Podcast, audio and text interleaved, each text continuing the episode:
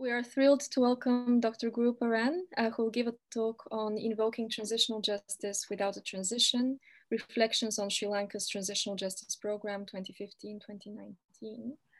Before we start, just a couple of words on our group. Oxford Transitional Justice Research is an interdisciplinary network of academics and students who work on issues of transition societies recovering from conflict or repressive rule. We were founded in 2007. We've been going strong since then. We're now a large and diverse academic community conducting research in the field. And we focus on transitional justice defined in a broad way. So we look at it from a variety of perspectives, including law, criminology, development, political theory, socio-legal studies, history, and area studies, among others. If you are interested in our work, please let us know and we can tell you more about our activities and our developing research portfolio. Today, as I said, we are excited to have Dr. Guruparan with us. Just to give a brief introduction of our speaker, he served as an academic attached to the Department of Law, University of Jaffna, Sri Lanka, between 2010 and 2020. He's also a practicing attorney and has appeared as lead counsel in a number of cases relating to post-war human rights issues in northern Sri Lanka, including in cases relating to the right to memory, the rights of families of the disappeared, and post-war land issues. He's a co-founder of the Tamil Civil Society Forum and founder chair of the Adayalam Center for Policy Research based in Jaffna, Sri Lanka. He holds an LLB from the University of Colombo, Sri Lanka, and the BCL from Balliol College, University of Oxford, and a PhD from University College London in Public International Law and Comparative Constitutional Law. Dr. Guruparan was also at the Bonavero Institute of Human Rights, so he was with us fairly recently. He was a researcher who visited between October 2020 and January 2021. A couple of housekeeping rules. Um, you are muted upon entry and please remain muted throughout the talk. During the Q&A, please um, type your question in the chat. This is one option and we can read it out for you. If on the other hand, you would like to pose your question yourself, you can either raise your hand or just type question and the moderator is going to give you the floor. Thank you, Dr. Guruparan, for being with us today. We look forward to your talk and the floor is now yours. Thank you very much. Uh, let me share my screen. Okay, um, uh, thank you uh, very much uh, for this invitation to present at the Oxford Transitional Justice uh, group, uh, a group that I first became uh, familiar with when I, I, was doing my BCL in 2010 at Balliol College. Um, so it's great to be, I used to attend uh, most, if not all the seminars uh, throughout my BCL. So it's great to be back uh, with the OTJR group this time presenting. Um, it's an honor um, um for, for, for having been invited. So thank you very much for this invitation. Now, um, uh, the subject matter that I've taken is a question of uh, uh, is, is problematizing the notion of transition as it was employed uh, between 2015 and uh, 2019 in Sri Lanka to describe the efforts of the new regime that came into power in 2015, replacing the former regime of uh, Mahinda Rajapaksa, under whose presidency the Sri Lankan army won uh, the war against the LTTE, ending the uh, civil uh, war in Sri Lanka in May 2009. Now, I'll be um, looking at the politics of uh, the invocation of the term transition, uh, looking at uh, what was achieved in the between 2015 and 19 and what was not achieved. I will be um, casting the transitional justice program between 2015 and 19 as merely largely speaking, a foreign policy management exercise on the part of the new government.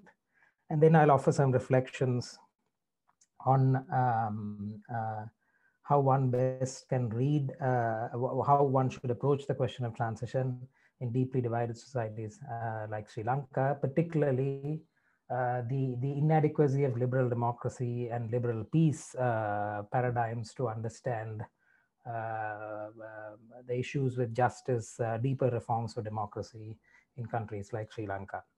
Um, I think as uh, as the format of the program goes, I'll go on for about 30 to 40 minutes, after which I'll be happy to engage um, during the question and answer session with the participants. Um, just as a preliminary, again, I'm aware, I mean, by just looking at the list of participants here, I'm aware that some of them have very deep knowledge of Sri Lanka. So for those of you who are very aware of the uh, Sri Lankan context, uh, this might, uh, some of it might seem very um, primary and preliminary. And for those of you who, uh, who probably are not so aware of the Sri Lankan context, uh, I might be uh, saying things that you might not be able to follow through. So I'm happy to uh, engage during the question and answer session again uh, to, to, maybe explain, also go deeper into some of the issues that might uh, that I might actually skim through during this presentation. Um, sorry, I'm just trying to get to the next slide.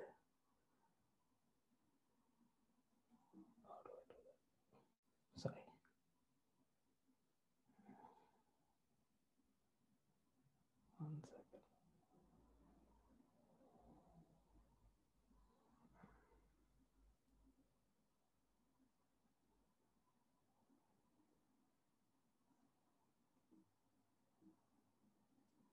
Sorry.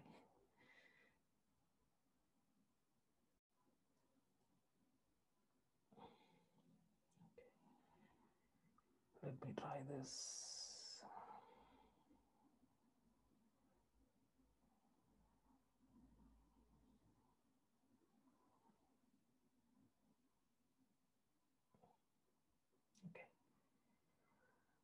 Right. So the uh, civil war in Sri Lanka um, lasted for more than 30 years, um, in which uh, during the last phase of the war in 2008 2009, the panel of experts report, um, a panel of experts uh, appointed by the UN Secretary General Ban Ki moon reported at least 40,000 people died in the last phase of the war. But if you take the longer view, three decades of war took uh, more than 80 to 100,000 uh, uh, people perished in the war. The genesis of the conflict uh, is uh, rooted in the systemic exclusion of the Tamil community from economic resources, state-sponsored colonization, from state power, uh, and the periodic infliction of state-sponsored uh, organized violence against the Tamil community. Examples including 1958, 1977, 1983, following which uh, there was a full-scale uh, war in Sri Lanka. Tamil young um, uh, Tamil militant movement starts to blossom, and there was a full-scale war with the LTT um, establishing itself as the lead sort of Tamil militant movement, crushing the others, and waging a 30-year-old war with the Sri Lankan government. now. Um, that war, as I uh, previously said, uh, came to an end in um, uh, 2009. And um, the war itself uh, saw violations of uh, international humanitarian law and human rights law of a level that later would be described in the Office of the High Commissioner's report on Sri Lanka in 2015 as amounting to systemic crimes. Now, I think an understanding of the crimes as uh, uh, that were committed as systemic crimes is important to our understanding of, uh, of transition and what transitional uh, what transition constitutes in the context of the transitional justice program that was uh, rolled out between 2015 and 19. So I, I just want to highlight that here. And uh, the uh, and, and post 2009, you have you had a regime that came in place, um, which uh, which declared uh, Mahinda Rajapaksa declared that the uh, not only was the war over, but the issues that led to the war in itself were now uh, no longer relevant to public discourse in Sri Lanka. Famously, the Sri Lankan president in 2009 in parliament declared that there would be no more minorities in Sri Lanka and that there would be only two types of people. The famous sort of, you know, Bush type of classification of you're either for the country or against the country. So you either love the country or uh, those small groups that who don't uh, love the land of their birth. This is how Rajapaksa, in his first speech in parliament after the end of the war, characterized uh, the, the, the way in which his government was uh, framing the post-war context. Um, they, uh, the regime turned out to be extremely popular among the Sinhala Buddhist majority. Um, until then, uh, in 2010, it was uh, believed that given Sri Lanka's proportional representation system, that a government with a two-thirds majority could not be returned to power. That you know the whole proportional representation system uh, was designed to um, uh, to to to exclude the possibility of a very strong um, uh, parliament controlled by one uh, single party.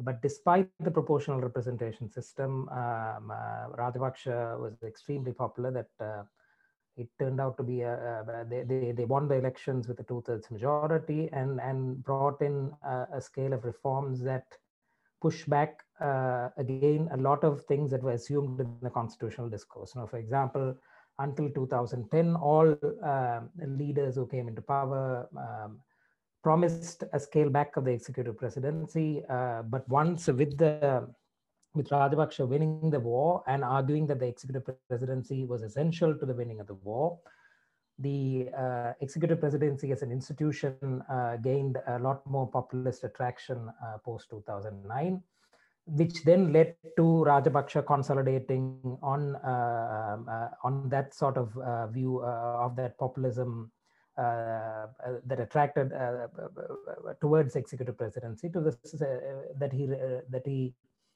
removed the term limits to the executive presidency and he also further took away um, um, took for himself the executive president powers relating to appointment to all sorts of institutions including the judiciary uh, the Human Rights Commission, the Police Commission, and all independent public. Uh, so there was, so in fact, the the the 2009 movement, I've, as I've argued elsewhere, changed the tide in terms of uh, a negative uh, viewing of the executive presidency as a constitutional office towards a more positive sort of rendering populist sort of you know acceptance of the executive presidency as a as a, as the as the office that made possible the victory uh, of the civil war, uh, which hitherto was impossible. This was a narrative that Rajapaksa spun, and on that sort of populist ride, uh, there was a further concentration of power in the hands of the executive president. Now, um, um, um, this would mean, I mean, the fact that uh, Mahinda Rajapaksa did not need the support of uh, the numerically smaller communities meant that he unleashed a program where uh, there was further uh, entrenchment of Sinhala Buddhist hegemony uh, in the political affairs of the country. So that included, uh, for example, um, security forces occupying large swaths of land in the north and east in the name of security, but also in the name of Sinhala uh, extreme levels of surveillance, um, arrests, and torture of particularly um, Tamil activists and um, uh, XLTT cadres, and all sorts of uh, oppression uh, that was unimaginable. So, so between 2010 and 15, then you had a government that was hell bent on establishing. I would say, mean, I'll come to the second um, uh, period of the Rajapaksa um, uh, regime uh, that starts in 2019. But at least between 2010 and 15, there was there was for the first time then um, an attempt to infuse uh, militarization into democratic governance. I think to understand this point is uh, is important given our more recent experience now. In that, in Sri Lanka, the the role of the military uh, comes through the sort of you know quote unquote democratic space. I mean, by bringing them into the democratic space, and I think there are there are interesting comparisons with Myanmar here. In that, you know, in Myanmar, the military was asking for reservations in parliament, and whereas here now uh, it, it, seems uh, uh, that both parties, uh, and particularly uh, the current ruling party, is infusing the military within uh, sort of you know the electoral infrastructure, trying to bring the military into a more sort of prominent role in democratic governance through democratically elected means. And I think you are seeing that now increasing, but that was started in 2000. So between 2010 and 15, then you had this uh, very high level of militarization accompanied by uh, complete. Uh, so th this also um, um, um uh, not only the Tamil community but also the Muslims. Uh, uh, them, they, have a periodic sort of you know violence, organized violence again meted out against the Muslims during this period uh, which then uh, led to uh, 2015. Now, during this time, uh, the relationship that Rajapaksa had with uh, the international community, quote unquote, the international community, particularly led by the West, uh, using the UN Human Rights Council to push forward an agenda of accountability and justice, was to uh, was one of uh, dismissal in that they did not want to engage with the UN Human Rights Council.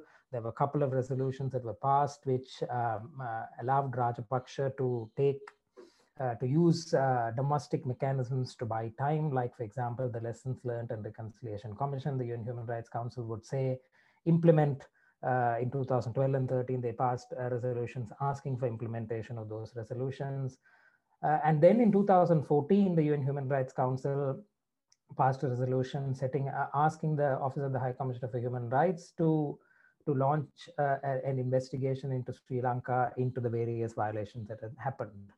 And while and that happened in 2014 and 2015 in the presidential elections um, uh, one of uh, Rajapaksa's confidants, um, um, uh, Maithripala Sirisena, left the uh, left Maitri, uh, Mahinda came out, and then joined the opposition to become uh, what is known as a common candidate to face a 2015 election. Um, now, in the, in the, in the 2015 presidential election, uh, with the support of a significant, uh, with, with a very large majority of Tamil and Muslim votes and a significant minority of Sinhala votes, uh, he was able to defeat Rajapaksa at that elections and he came into power. Now, this was uh, described um, um, uh, this was described in the media at that time. Uh, this was, uh, and I, I have on screen here, Mangala Samaraweera's, uh, uh, the then for the foreign minister in that new regime. he characterized um, the 2015 January 8 vote bringing Sirisena into power as Sri Lanka's rainbow revolution. in that, different communities came together to make it possible and the language of revolution was uh, was was used with uh, in a widespread manner, particularly by um, um, uh, those who aligned themselves with the government, but also by the West, uh, who saw that uh, this government uh, would be able to change the tide in terms of their own foreign policy goals in the region. In that, their primary sort of you know problem with the Rajapaksa was that they were aligning themselves too much with China and the change in government in 2015. And I have a quote here from the New York Times uh, uh, talking about uh, the um, um uh, reporting on the change of government. So the focus was on the fact that uh, they would distance themselves from China and be more pro-West in their uh, foreign policy orientation. So this, so this was the transition. so there was a so so until uh, 2015, then you had both, um, uh, you know, uh, non-governmental organizations in Sri Lanka, international NGOs, human rights organizations, uh, the West talking about accountability uh, for war crimes and crimes against humanity up until 2015. And with the change of regime in 2015, then they started talking about, they started invoking the language of transitional justice and the language of transition that the election of uh, President Sirisena in 2015 constituted, they argued the transition. But was this correct? I mean, I, I, I and this is the problem here. So Sirisena, in fact, and here I give uh, examples uh, during his campaign uh, that Sirisena did not actually depart from the fundamental issues of the Rajapaksa presidency, which again uh, were rooted in Sinhala Buddhist majoritarian politics uh, Sirisena during the election repeatedly said that he would not be uh, withdrawing troops from the north uh, and east, uh, where uh, security forces, uh, the Sri Lankan army, had a disproportionate presence in the country. he would sign an agreement with the ultra-nationalist Jathika Hela Urumaya to say that that he won't tamper with the unitary character of the constitution, whereas this government otherwise was arguing, his coalition was arguing that they would uh, bring in constitutional reforms to address the root cause of the problem but he would uh, but then he would also then go and sign uh, parallelly um, an agreement saying that he would not uh, change the fundamentals of uh, the current constitutional setup uh, he again promised during the campaign not to cooperate with the inquiry set up by the UN Human Rights Council in 2014. This was the one that I was mentioning, the OISL, the, the Office of the uh, High Commissioner for Human Rights led inquiry uh, mandated by the 2014 resolution passed in the UN Human Rights Council. And he even went to argue uh, that uh, that the prospect, the, the better prospect for Rajapaksa being protected from uh, international uh, inquiry and, and possibly the International Criminal Court, he argued, was by him being elected into power. That, that the, the, best chance that Sri Lanka had to escape from international scrutiny was um, him coming into power. So this was the kind of so so in fact Sirisena's rhetoric, uh, election uh, positioning and signaling uh, during um, his candidacy had had nothing to do with the kind of transition that was otherwise being packaged um, uh, packaged by his coalition to to to external actors, right? And so in January he wins the election. Uh, in in uh, later in uh, August, um, um, his coalition wins the parliamentary elections. Uh, very surprisingly, the High Commissioner for Human Rights then recommends to the Human Rights Council that the that the report that he had put together as a result of the uh, 2014 Human Rights uh, Council resolution should be delayed. Uh, it was later submitted in September. And then in October 2015, you had a resolution passed by the UN uh, Human Rights Council, which uh, provided for uh, the setting up of a hybrid mechanism, which the government of Sri Lanka co-sponsored the resolution. So I've uh, reproduced operative paragraph six of the resolution there. So there was an uh, uh, the Sri Lankan government uh, promised a hybrid mechanism, including um, a, a, special court with foreign judges on it, um, foreign judges, defense lawyers, and other authorized prosecute, uh, prosecutory investigators, and so on. Uh, and there was a range of other mechanisms also that were promised. A Truth Commission, an Office on Missing Persons, um, um, um, uh, promised to um, uh, deal with reparations. All of these promises were made. And in Geneva, the, the, uh, the, the, the, note that uh, the Sri Lankan government was striking was that, you know, uh, that they don't want to do this because the international community is asking them to do it, but they, they are doing it largely because they think that this is something that, Sri, uh, that we should do for Sri Lankans and this would be good for uh, the country as a whole. But then, uh, and this was in Geneva. So, so this was the messaging in Geneva, right? Whereas when the, when Foreign Minister Samaraweera soon after the resolution returned to uh, Colombo, the kind of uh, um, uh, messaging there was that this resolution uh, marks a change in uh, foreign policy and the way in which foreign policy is handled by this, handled by Sri Lanka, that we have been embarrassed in the past by Human Rights Council resolution. We've done the right thing. Sri would, in fact, uh, and I've just reproduced some paragraphs from uh, the Ministry of uh, Foreign Affairs press release uh, uh, that was directed towards Sri Lankans after the resolution was passed. So you can compare this with uh, Samaraweera's speech in Geneva just a month back. Um, so the. Sirisena would go on to argue that there was a diplomatic victory, uh, that they had managed uh, Geneva well. So in fact, then the, the route to transitional justice, the decision to, to engage in quote unquote transitional justice was largely a foreign policy management exercise. It was a foreign policy management exercise intended to manage uh, the, their, their relationship with the international community, particularly the ones in the West, and as uh, FM Samaraweera uh, mentions in this press release in Colombo, uh, to, to portray Sri Lanka as a, friendly nation, as a nation that fits within the sort of, you know, moral landscape of international law and international politics. And sort of, you know, we are asking for readmission because we are good kids, you know, we are, we are not the bad ones and we want that readmission. And that is why uh, we are doing this. And so, so it's a very interesting, I mean, there have been other studies also on how uh, the language of transitional justice is appropriated uh, for, uh, for, for, for, foreign policy goals and, um, and domestic poli political goals. But here is a, is a very sort of, you know, open and, and what is strange is that, I mean, that there, there was engagement uh, with this kind of uh, rhetoric. Well, I say strange, though not uh, for, for close observers of Sri Lanka, this wasn't any anything um, any different to how uh, how the Sri Lankan government in the past also, particularly uh, the party to which uh, Samaraweera and Ranil Wickremesinghe belong to, are known to use international uh, forums and uh, actors towards uh, towards attaining their own goals.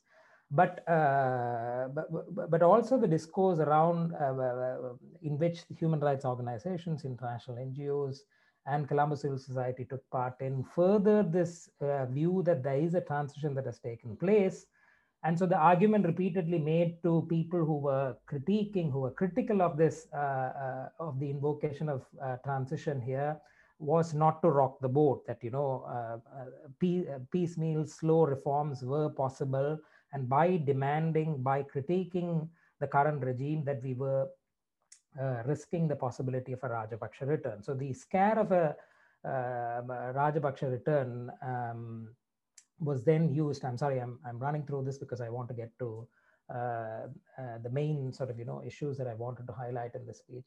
Um, the the uh, the argument. So every uh, during every nook and sort of corner, anything that the government did, anything that the government did between 2015 and 19 was judged against the possibility of Rajapaksa returning, right? And so the avoidance of a Rajapaksa return was more important uh, to the extent that some of the good things that were that were done between 2015 and 19 were not owned by uh, the government of Sri Lanka. So, for example, they did re uh, release some lands in the north and east um, that were earlier held by the Sri Lankan army.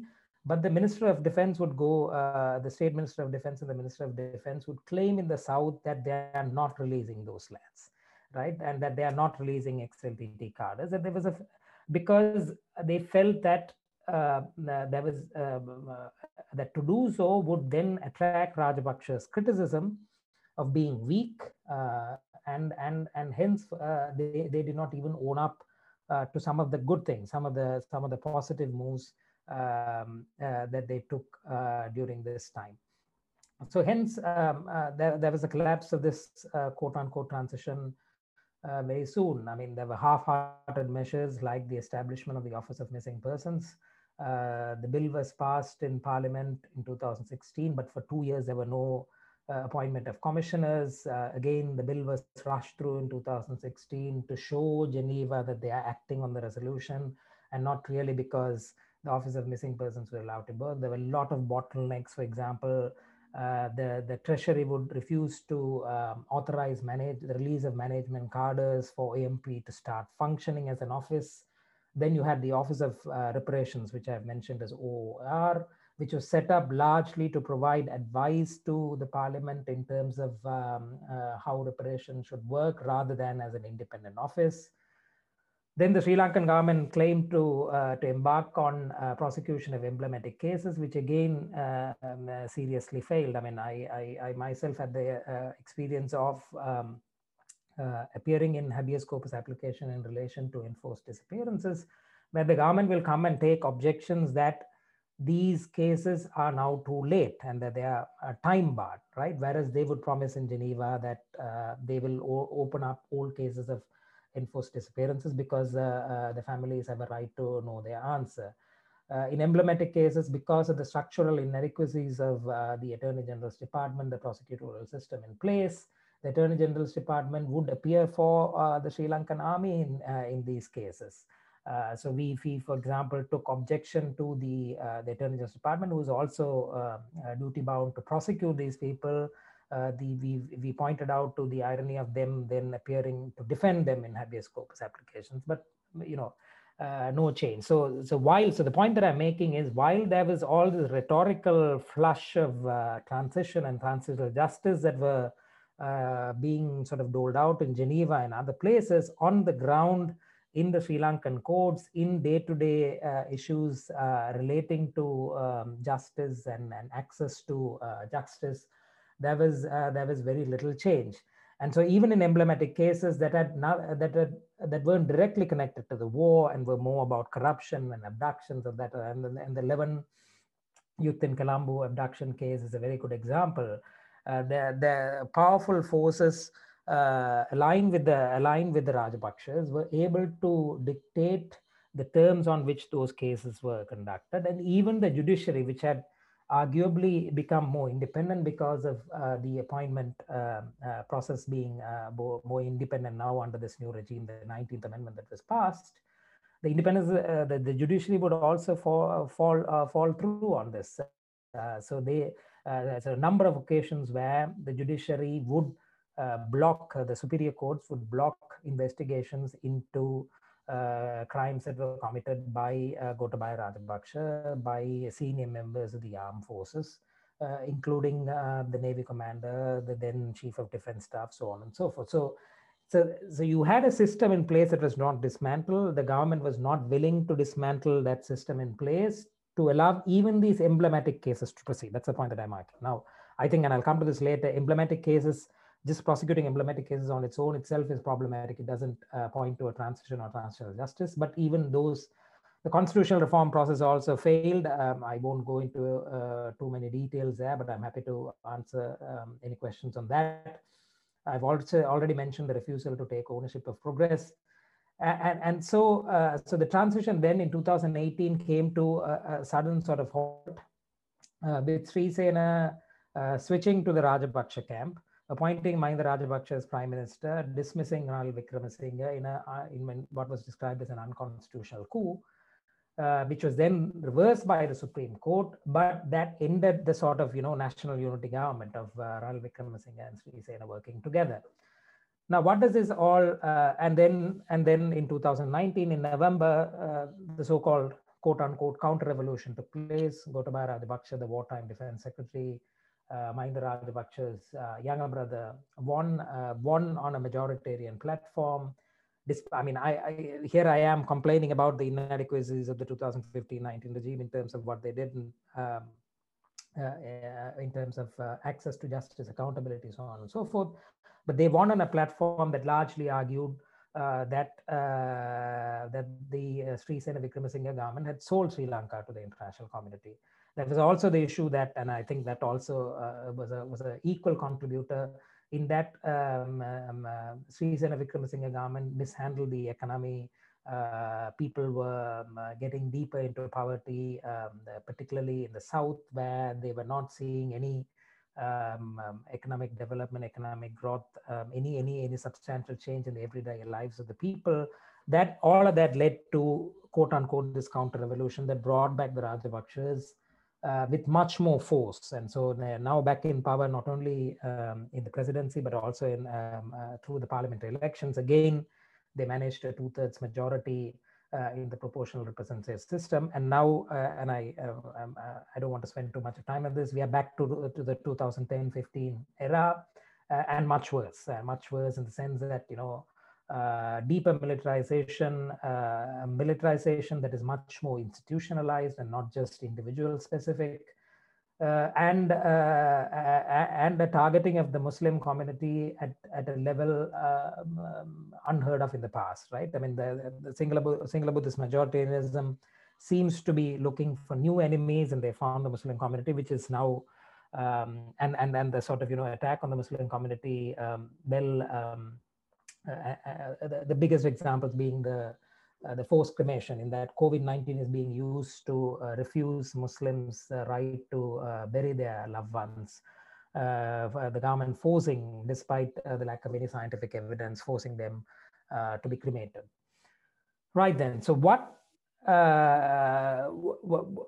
what do we learn from this, right? Um, I think there were at least three competing visions of transition. I mean, there was uh, something called transition that you looked at. I mean, one is a liberal cosmopolitan view represented by the 2015-2009 regime that believed that by just chipping away the war-related uh, authoritarian, war-induced uh, authoritarian characteristics of the state, um, and infusing a little bit of liberal democracy, for example, um, restoring a semblance of constitutional governance, uh, bringing back term limits to the executive presidency, by making um, uh, public uh, the appointment process more independent, that you could uh, signal that as transition, uh, along with handling uh, wartime related accountability issues as largely aberrations of otherwise uh, a, a, Sri Lankan army that uh, was known for its good conduct, right? So the, the argument was that there were there, there were some rotten apples in the Sri Lankan army that had to be removed. And once you do this, so the, this sort of you know liberal cosmopolitan view of transition would mean a bring back liberal democracy in its true sense, sort of you know a limited government, uh, and deal with accountability as if it was uh, that there wasn't a systemic problem here, but that, that these were merely aberrations that happened during the end of the war. Uh, so that was the main sort of view that you found in 2015-19, to which uh, sort of, you know, the liberal democratic institutions that engage with this government accepted that kind of narrative, uh, be that, um, uh, you know, um, the global north, uh, states in the global north, but also human rights organizations. And I would say Human Rights Watch and Amnesty International, all of that found uh, that to be uh, an attractive sort of, you know, way of understanding transition, what I call democracy with a small d, right? And then you had the critical view, and I would argue the Tamil view. And I'm not saying that there was one Tamil view, but uh, uh, but the, the, the criticism of that uh, uh was that this wasn't enough. That the overhaul of the state, uh, some form of self-government, uh, prosecution of crimes committed by the state forces, um, and understanding of these crimes as systemic crimes was essential uh, for uh, for transition in Sri Lanka, right? And this did not match with the uh, liberal cosmopolitan view, uh, and hence there was always that sort of you know distance between the Tamil uh, polity, largely speaking, and the uh, sort of you know new government, the transition, the, the, the revolutionary government in place in 2015, and that gap uh, was never resolved and it kept exacerbating. And that was also reflected in civil society. And, and, and sort of, you know, Tamil civil society took a very different view of the regime as opposed to uh, the civil society organization in Colombo. And that led to further sort of, you know, polarization between these uh, organizations, between these communities. Uh, which which uh, which have reflected uh, engagement on questions of accountability and justice throughout. And then there was finally the Sinhala Buddhist majority view, uh, that you know there was no need for a transition that the transition was achieved um, uh, when the war ended and that and all we need to do now is get together as a country and work towards economic development which is reflected in the current regime um, and also um, uh, the, the, regime that was in power in 2010-15 so uh, so the problem with the and, and and the inadequacies of the liberal cosmopolitan uh, view was that they were very afraid to take on the Sinhala buddhist majority view there was, I would argue, there was no democratic incentive for justice. Uh, and, and, and, and, you know, transitional justice workshop seminars, uh, which became a buzzword um, with a lot of funding, donor driven, uh, was just not enough. Um, uh, that was not going to change the view of why uh, accountability and justice was necessary. So there, so, so in fact, the two major parties, including the one that Sirisena and Wickremesinghe belonged to, felt that there was no democratic incentive and this um, um, uh, and this is a point that i was making earlier that there was no ownership of even some of the progressive reform that the earlier regime was undertaking because there was no uh, there was no democratic dividends for them by doing that by taking ownership of it right and so the maximum extent to which they were willing to go to uh, was to say uh, so, for example, like Mangala would say, you know, the Sri Lankan army was respected throughout the world. Um, it's it's uh, disrespected because of a few rotten apples. We have to do away with rotten apples and establish.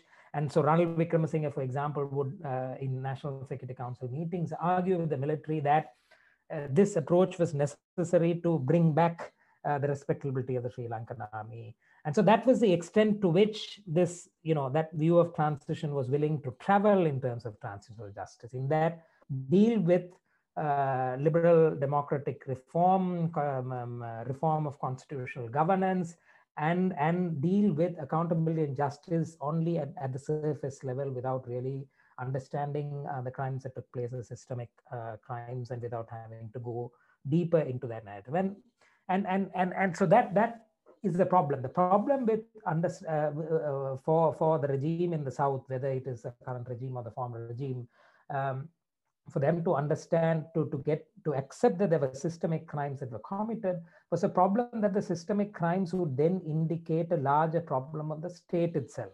That uh, the the constitution of the state, the understanding of the state, the understanding of the state as a Sinhala Buddhist state itself would, I mean, the systemic crimes would reveal that that is the root cause of the problem. And hence, if you do embark on an inquiry, on, a, on a truth seeking uh, the, into the into the true uh, into why the systemic crimes took place, then that would uh, lead to an unraveling of the state itself, which for which there was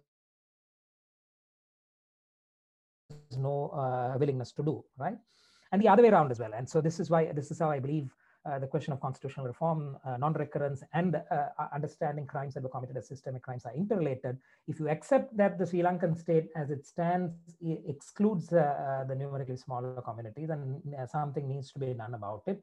I think from that understanding of the need for fundamental state reform would also then allow you uh, to think about these crimes as systemic. So I think it works uh, through both ways. And the, and, and the failure and the refusal by the political class to engage with the fundamental and, and, and systemic and structural nature of the problems of the state would mean that both constitutional reforms are not achieved, as well as an understanding of what uh, um, what prevents uh, the possibility of accountability and justice uh, at a domestic level.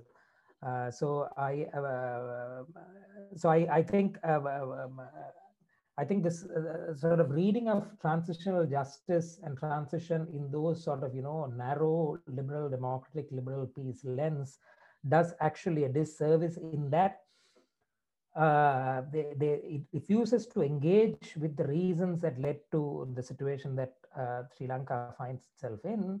And by dealing only with the surface, it alienates particularly the numerically smaller communities from the possibility of larger internal reform and further uh, sort of polarizes communities uh, to an extent where uh, the problem seems more and more intractable.